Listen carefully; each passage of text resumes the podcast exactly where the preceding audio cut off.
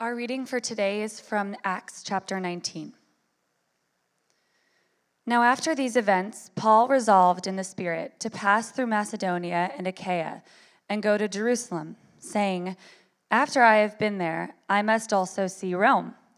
And having sent into Macedonia two of his helpers, Timothy and Erastus, he himself stayed in Asia for a while. About that time there arose no little disturbance concerning the way. For a man named Demetrius, a silversmith, who made silver shrines of Artemis, brought no little business to the craftsmen. These he gathered together with the workmen in similar trades and said, Men, you know that from this business we have our wealth. And you see and hear that not only in Ephesus, but in almost all of Asia, this Paul has persuaded and turned away a great many people, saying that gods made with hands are not gods. And there's danger not only that this trade of ours may come into disrepute, but also that the temple of the great goddess Artemis may be counted as nothing, and that she may even be disposed from her magnific- magnificence she whom all Asia and the world worship.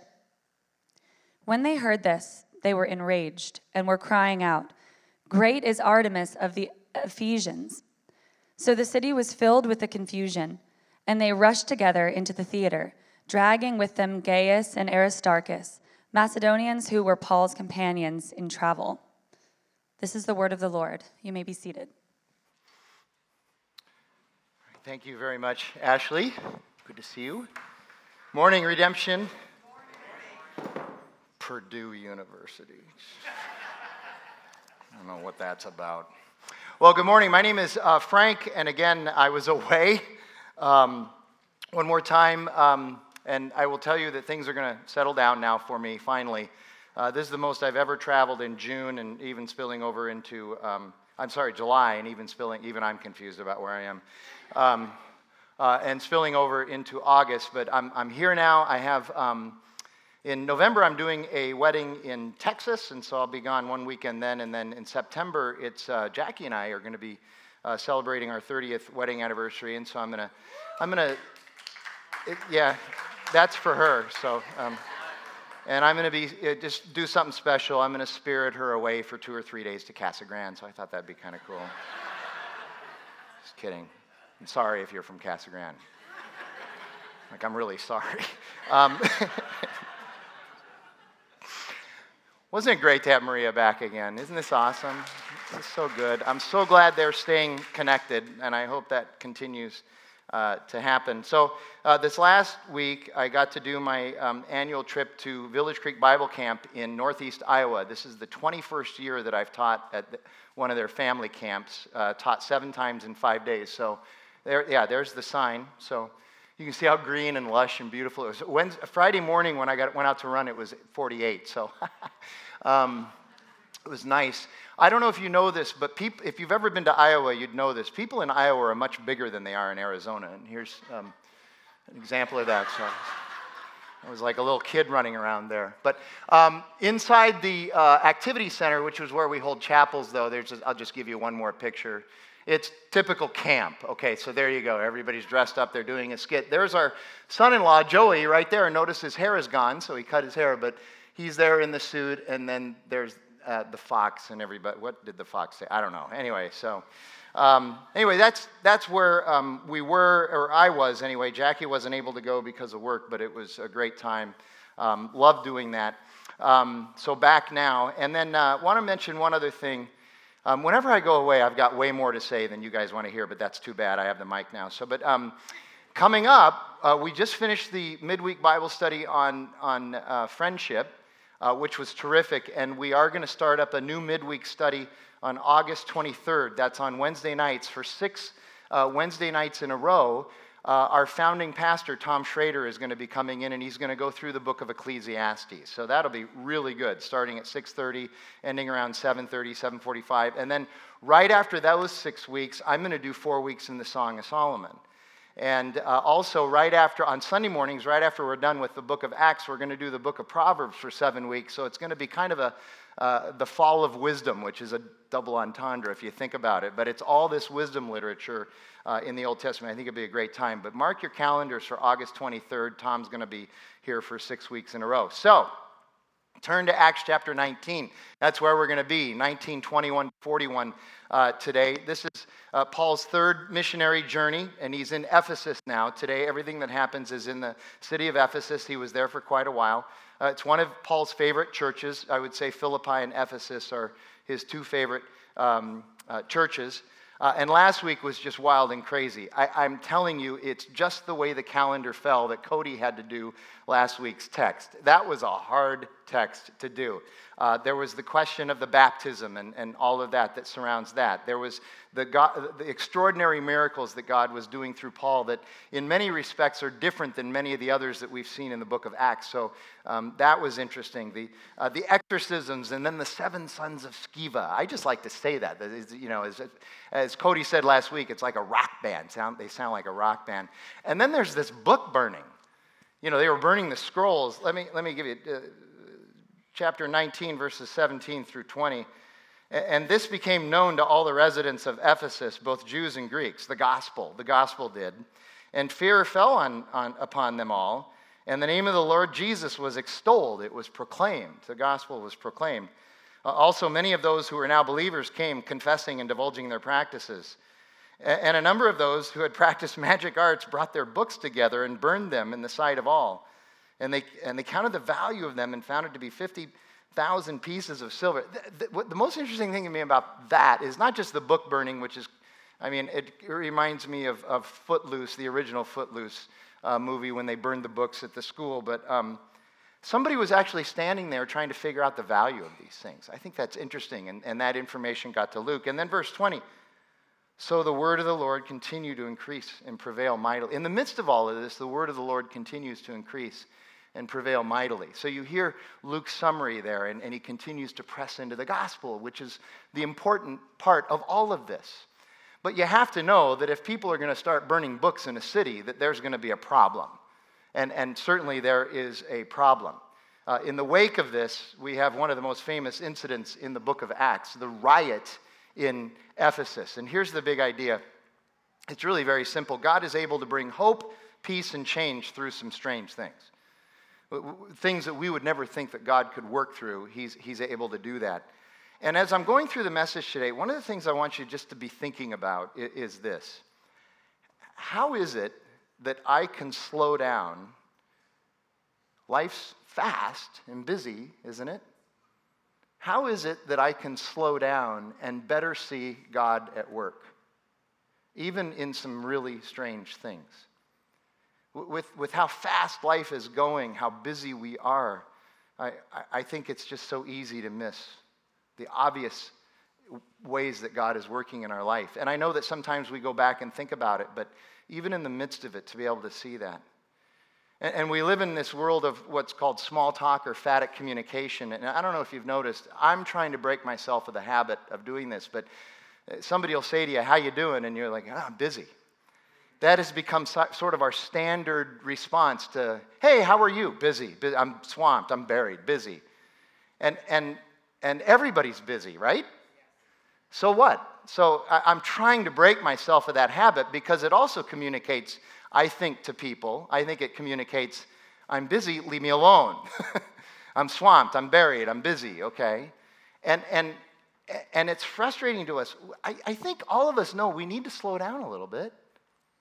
Uh, been reading a lot. Um, uh, Thomas Friedman's book, uh, Thank You for Being Late.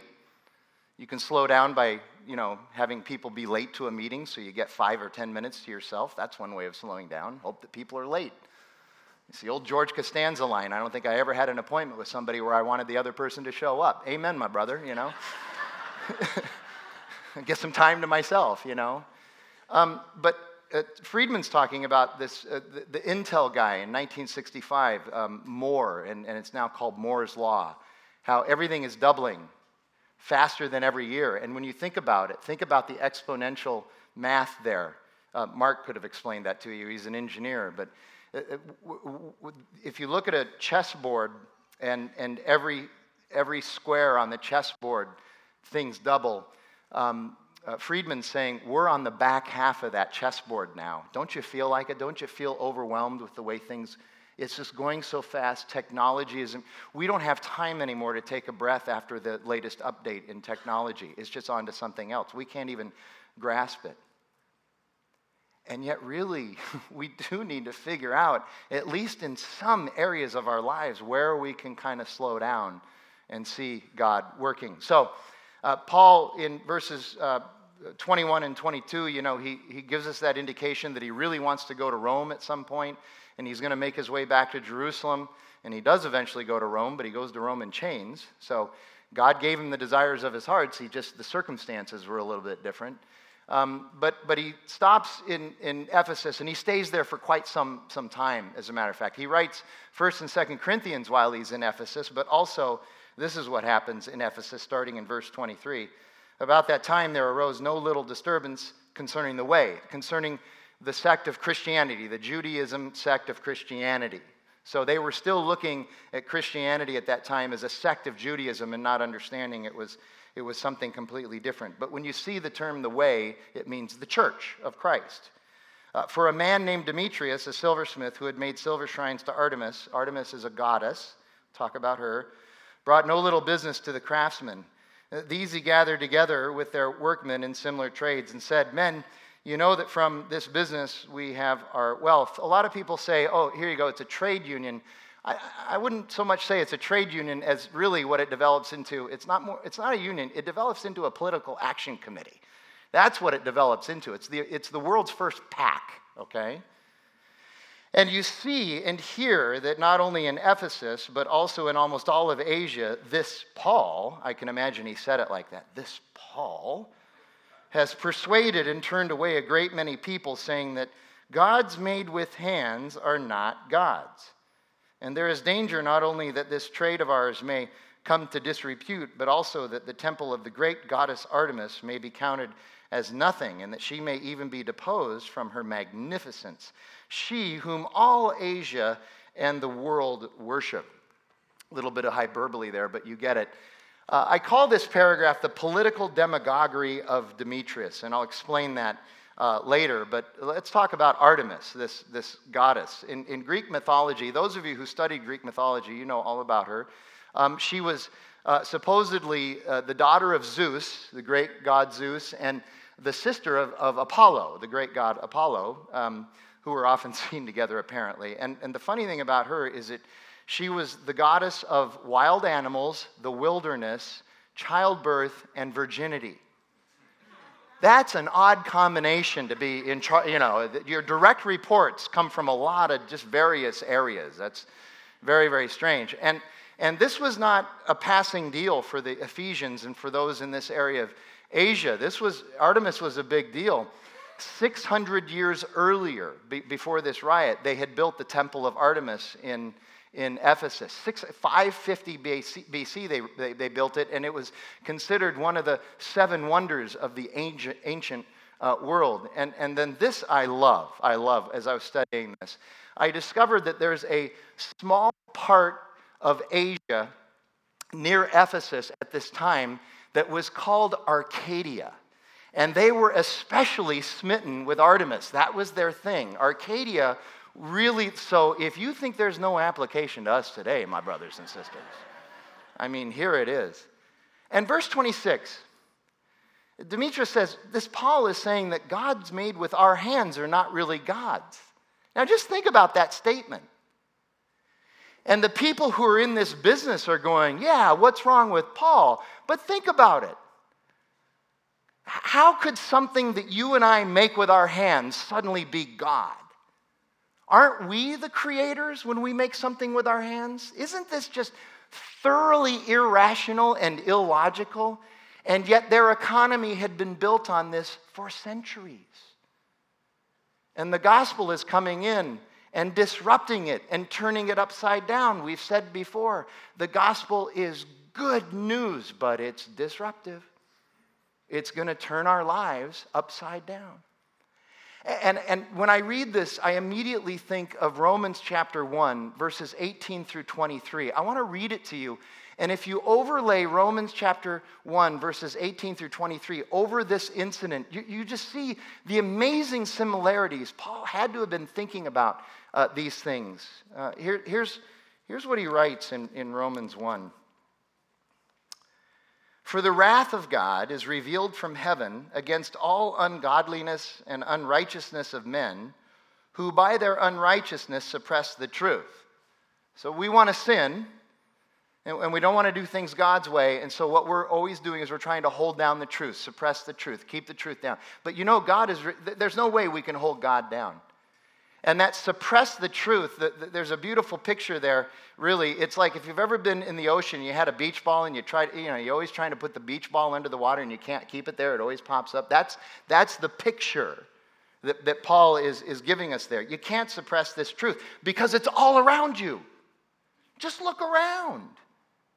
The, existence of this world and the universe demands that there was a creator, and that creator is bigger than you and I. And we are not the creators, He's the creator. And He is the one that he, we, are, we are to worship. For what can be known about God is plain to them because God has shown it to them. Look around. For his invisible attributes, namely his eternal power and divine nature, have been clearly perceived ever since the creation of the world in the things that have been made. Look around. Can't explain it. Can't explain it. So they're without excuse. So if they're suppressing the truth, they have no excuse. When, when God comes to judge them, they have no excuse. They should have known. They do know, actually. We do know that there is a God. For although they knew God, they did not honor him as God or give thanks to him, but they became futile in their thinking and their foolish hearts were darkened. Claiming to be wise, they became fools. This is exactly what happens in this passage with this riot. They claimed, Demetrius claims to be wise, but he's a fool. And they exchanged the glory of, uh, of the immortal God for images resembling mortal man and birds and animals and creeping things. That's Demetrius's job, is to make these little votives, these little um, uh, replicas of what they believe are the gods and they honor them and worship them as gods. It's just, it's just foolishness, but their entire, their entire economy is built on it. Paul also writes, while he's in Ephesus, he writes this in 1 Corinthians chapter 8. Therefore, we know that an idol has no real existence. You create this little statue, it doesn't, it's, it's, it's, it's, it's, it's perishing, it's fading away. It doesn't have any um, existential, genuine existence, and that there is no God but one. For although there may be so called gods in heaven and earth, and indeed there are many gods and many lords, yet for us there is one God the Father, from whom are all things, and for whom we exist, and one Lord Jesus Christ, through whom all things, and uh, through whom are all things, and through whom we exist. See, the oldest oldest trickery, the oldest false narrative in the history of the universe is that you can be God and that we get to create what is divine. It's the oldest story. It dates back to Genesis chapter 3. There's a, a, guy from India named Vishal Mangalwadi who wrote a great book called There's Nothing New About the New Age that you can be God. And he traces it right back to Genesis 3. Genesis 3 gives us the foundation for New Age, and yet people today think it's, oh, it's so new and so cool. And there's nothing new. So, Demetrius, Paul, Paul was preaching strongly against idolatry and, and false gods, yes, but he was doing so by preaching for Jesus. You, I hope you understand that. He, he, didn't, he didn't come in denouncing Artemis, he came in proclaiming Jesus. But, but they got it. They understood. If Jesus is really God, we got a problem with Artemis. So they got it. They understand that. And, so, in that regard, Demetrius is telling the truth about Paul. That little sliver there, that is true. But this was hurting Demetrius' business and, and the others. And so he handled this as a savvy political demagogue. What's a demagogue? Here's a demagogue a leader who seeks support by appealing to popular desire and prejudices rather than rational argument. Some of you made that connection right away. hey, Liz, it's our entire political I'm just glad we don't have that happening to us. It's, it's, it's, our entire political landscape for as long as I've been alive 58 years. It's been like this for 58 years at least. And sure, this preaching is hurting his business, but what, here's what he does he, he goes in and he uses civic pride and an assault on religion. Civic pride and an assault on religion in order to stir up the city and, and get the riot started, not rational argumentation. He's just emoting. That's it. He uses ideology and emotion to get what he wants financially. He's a demagogue par excellence. And it worked. He got the people all riled up. Look what happens 28 through 34. When they heard that they were enraged and were crying out, Great is Artemis of the Ephesians, when they heard this, they were crying that out. So the city was filled with the confusion. It's the first time Luke says it was confusing. And they rushed together to the theater, dragging with them Gaius and Aristarchus, Macedonians who were Paul's companions in travel.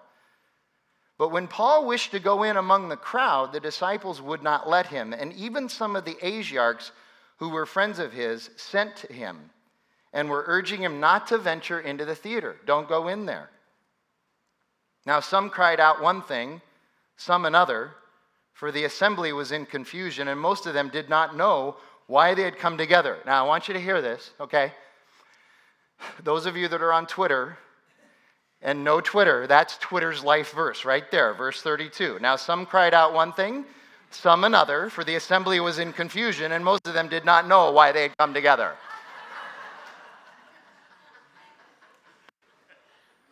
Some of the crowd prompted Alexander, whom the Jews had put, to get, put forward. And Alexander, motioning with his hand, wanted to make a defense to the crowd. But when they recognized that he was a Jew, for about two hours they all cried out in one voice, Great is Artemis of the Ephesians. He got up to try to talk, and they just absolutely shouted him down. So they're very angry. Somebody has to pay, and so Gaius and Aristarchus get dragged and beat up. Paul wants to go. He's, he's, he feels responsible for all of this because he's the one proclaiming Christ, so he, and he's courageous. He's not afraid of this, and he's accountable. But the Asiarchs counseled against him. Sean Mortensen, who's the pastor at, uh, at Redemption Scottsdale at the, at the um, uh, preaching collective a couple weeks ago, uh, he, he said, There is a clear correlation to today. When, when, when you're on Facebook or Twitter, I'm going to the social media again, when you're on Facebook and Twitter and you see these little things exploding everywhere and everybody's getting mad and everybody's raging at each other, listen to the little Asiarch in your mind. Don't go in there. Just be quiet. Just pull back and let it happen. Don't go in there. So, what is an, by the way, what is an Asiarch? An Asiarch is an important position in the Roman government. They were in Asia, so they were called Asiarchs. Uh, they, they were overseers and keepers of important pop culture and religious practices in their communities. And one of their jobs was to help the governor or the tetrarch or the city clerk uh, to keep the peace in the city, something that was very important to the central government of, of Rome, to keep the peace everywhere. Yet Paul had made gospel progress with these people who were the keeper of the pop culture and religious icons. Isn't that interesting? He'd made progress with them with the gospel. But things had gotten out of control. 29 and 32, verse 29 and 32, Luke says that there was confusion. Most of them did not know why they had come together. Yet they were willing to beat Gaius and Aristarchus. They didn't know why, but they, they just. So, if you've ever read, read research on mob mentality, research on mob mentality shows a correlation between mobs, confusion, and a heightened desire to do something. And very often that something is violent and destructive. We're going to do something, we're going to make our mark. It's this human nature. You get swept up into that. So then they tried to push Alexander forward. Maybe he can calm the situation. Historians say that the reason the Jews pushed Alexander forward, he was part of the synagogue, was, was, was not necessarily to try to calm the crowd, but actually what they wanted him to do was to go up there and say, We don't have anything to do with Paul and his, and his sect. We're, we're, okay. We've been existing here in Ephesus for a long time with no problems, so you know we're okay. It's all them, so that later on the city of Ephesus would embrace them, but not Christianity. So that, that's what they think. But the Ephesians don't trust the Jews at all. They don't trust them, they don't trust Christians. And the reason they don't is because they believe that they were atheists, because they only worshiped one God. The, the, the Greeks and the Macedonians, they, they, and the, and the, and the um, Mediterranean culture, they worship many gods, the pantheon. So if you only worship one, you're actually an atheist, they thought. There was something wrong with you. And then verse 34. Again, do you think that this whole idea of shouting somebody down when they're trying to talk, you think that's new? This is 2,000 years old. What does Solomon say in Ecclesiastes? There is nothing new under the sun. We think we're so smart. There's nothing new under the sun, man. Uh, I. Howard Marshall, who is a, an expert on the writings of Luke, so the Gospel and, and the book of Acts, he writes this The realism of Luke's account here is striking. If in Acts Luke were merely making up propaganda for the Christian faith, as many have tried to assert, and they have, he surely would have described this scene differently. Paul would have come forward, calmed the crowd, scored an oratorical victory, and many would have come to the faith. Instead, Gaius and Aristarchus are seized, and Paul is not permitted into the fray. Hardly compelling propaganda for the gospel. He told the truth. I love the way Luke writes with the contrast and the apposition and, and the irony. I love all of that. But also, he writes with reality. He tells the truth. He's not afraid, he doesn't sugarcoat anything. And he lets us know that as, as Christians, we're going to find favor. That's true. But we're also going to find antipathy. That's just true as well. And we need to be ready for both. And one of the difficult things that we run into is that when we're expecting to find favor, that's when we find antipathy. And sometimes when we're expecting to find antipathy, that's when, when God does this, this amazing thing in our lives and, and gives us favor. And, and remember, it's the favor of God that we're after, not the favor of man anyway. And then the last paragraph, 35 through 41.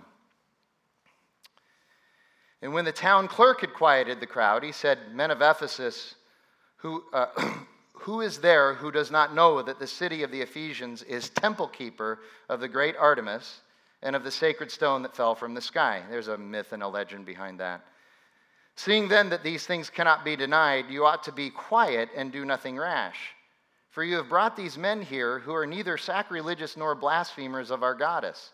If therefore Demetrius and the craftsmen with him have a complaint against anyone, the courts are open and there are proconsuls, there's judges. Let them bring charges against one another. But if you seek anything further, it shall be settled in the regular assembly. For we are really in danger of being charged with rioting today, since there is no cause that we can give to justify this commotion. And when he had said the, these things, he dismissed the assembly.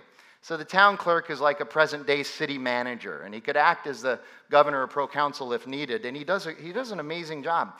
It's very similar to when Gamaliel in chapter 5, who wasn't on the side of the Christians, but went to the, uh, went to the Pharisees and said, Hey, we shouldn't be uh, killing these guys.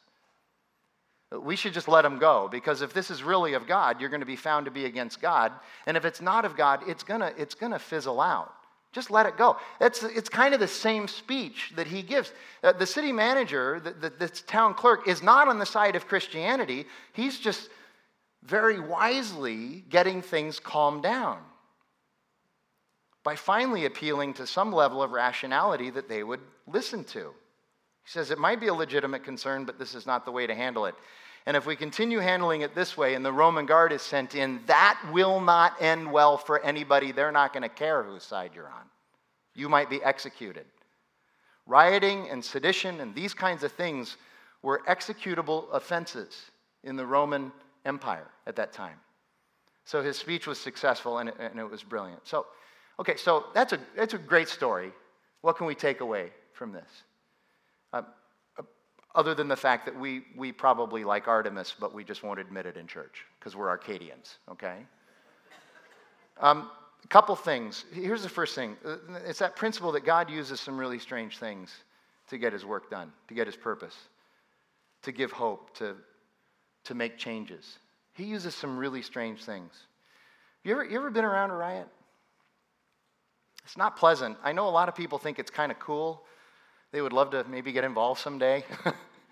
you know, it's, it's, again, it's a very interesting enticement for human beings. Um, but there is lots of confusion. You, you don't really understand what's, what exactly is going on. You may be there for one purpose, but the emotion of the crowd just, you get swept away in that. And it's easy for innocent, quote, innocent bystanders uh, to get sucked in and hurt. Um, I used to travel in, when I was in the marketplace. I used to travel every year for at least two weeks to Seoul, South Korea, to, to do um, importing. And uh, I was there, it was probably the late 80s, and, and I was there staying in downtown Seoul, the Hotel Lotte, if anybody's, I don't know. Anyway, um, and, and it was a Sunday, and in, in Seoul back then, it, things just shut down on Sunday, including the fitness room at the hotel. So I'm like, what am I going to do to work out? So I'll try and go out and run in downtown Seoul. There's a stoplight like every five yards, you know. It was, it was really hard. But I'm out there, and I'm about three quarters of a mile of the way into this run, stopping every 10 seconds because of a light. And, and up ahead, I see a massive crowd of thousands of people, and they're screaming and yelling, and there's police there, and, it, and, and, it, and there's this huge thing going on. And I literally thought to myself, in my ignorance, oh, cool. I'm going to go check this out. And so I ran up, and it was the strangest experience. The closer I got, the more I realized I couldn't get out, the harder it was to get out. And the only thing I can liken it to is if you've ever been on the coast and you're out in the water and, and you feel the riptide, you, you feel that, and sometimes you can get actually dragged in. That's kind of what it felt like. And somehow I was able to extricate myself and get out of there. But, but I felt lucky that, that I, the momentum was dizzying. I mean, it was, it, I, was, I was disoriented. It, it, was an amazing thing. The next day, actually, there were snippets of it on the news, and, I, and it was very violent. It was a pro- I'm glad I got out. You think about this riot in Ephesus, that's what's going on here. And yet, even in the midst of that, people saw the power of God at work. It was the result of seeing the power of God at work, and they even saw the power of God at work in the midst of this. Yes, it was the city clerk who calmed things down, but ultimately, by calming things down, this is what allowed the church in Ephesus to not only stay, but also grow into one of the most important New Testament churches that we have in the Bible. A church that eventually the Apostle John later on becomes the pastor of. That's an amazing thing. It could have been very easy for the church to have been driven out and shut down at this point, and yet God works through this. You never know where God is going to work and what seemingly terrible things He's going to work through. And I know that's hard when we're in the middle of something terrible, but it's also a perspective that would be helpful to keep. It reminds me a little bit of, of what Paul wrote in 1 Thessalonians 5, which, by the way, he had only written a few years earlier before this. He says, Give thanks in all things. This is the will of God in Christ Jesus for you. Give thanks in all things.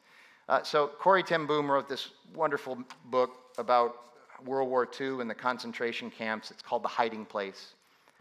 And she relates a story about the importance of being thankful in, in all things.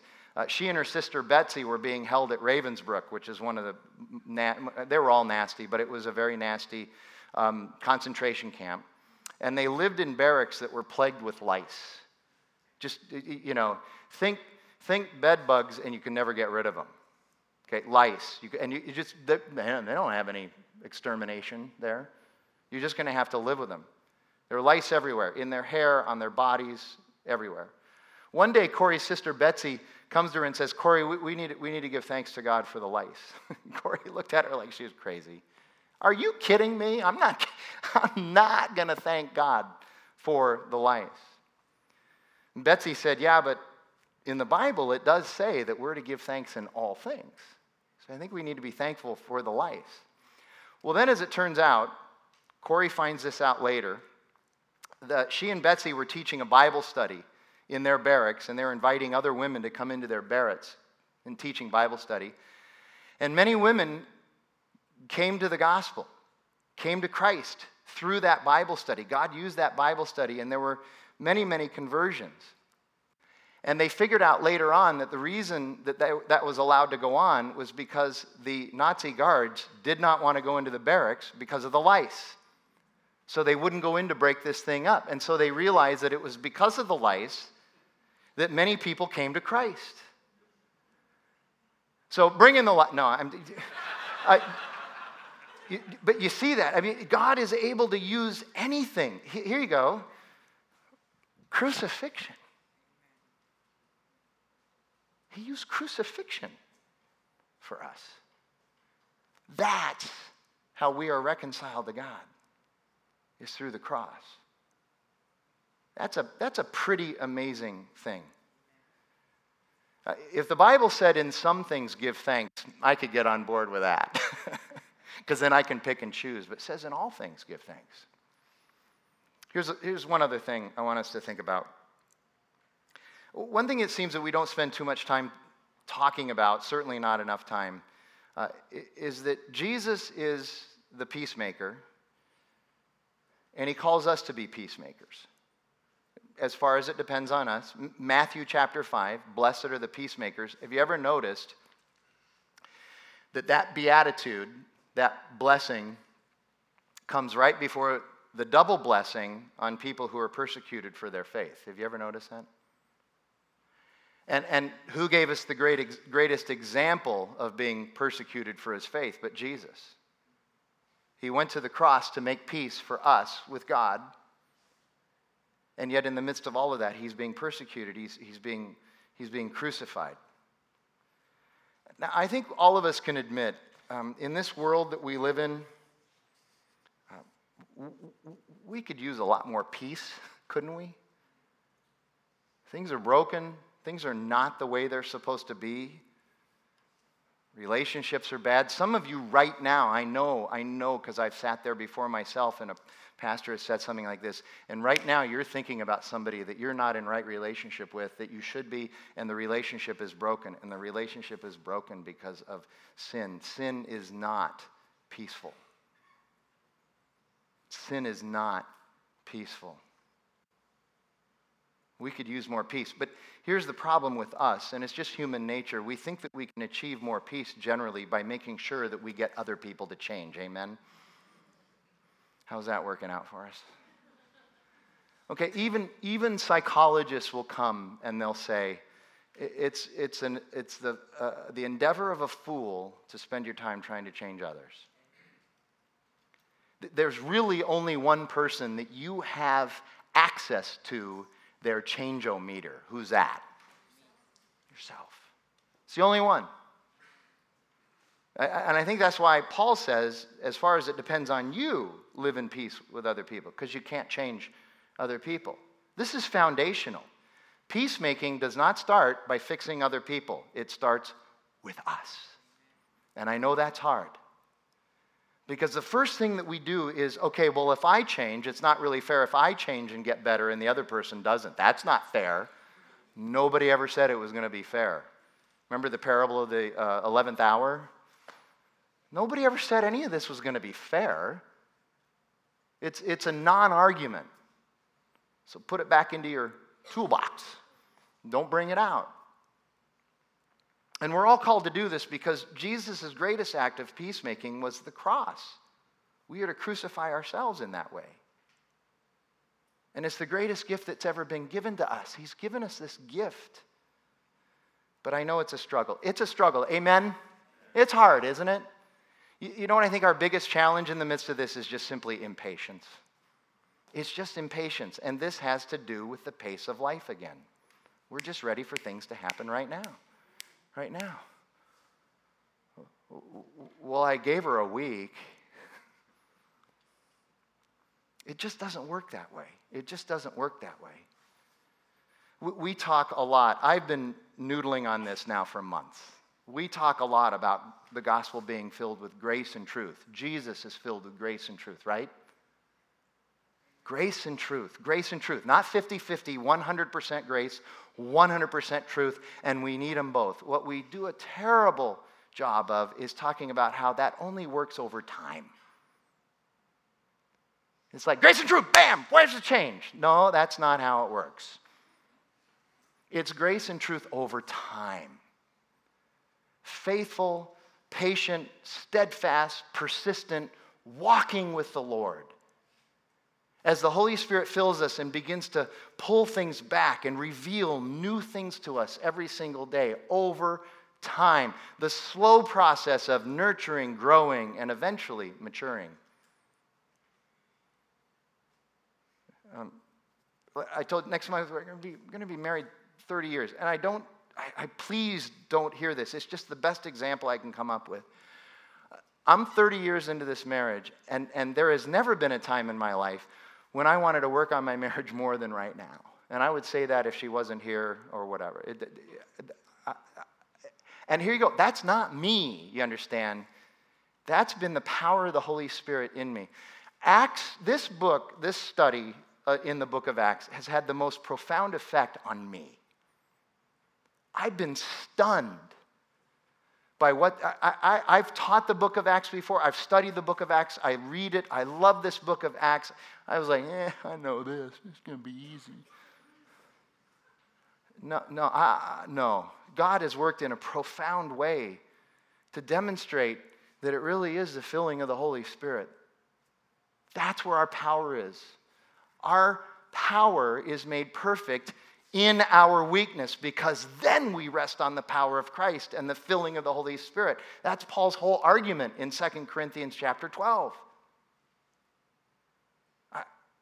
And so now, even after 30 years, how can I be a better husband? How can I be a better father? By the power of the Spirit, the wisdom of the gospel.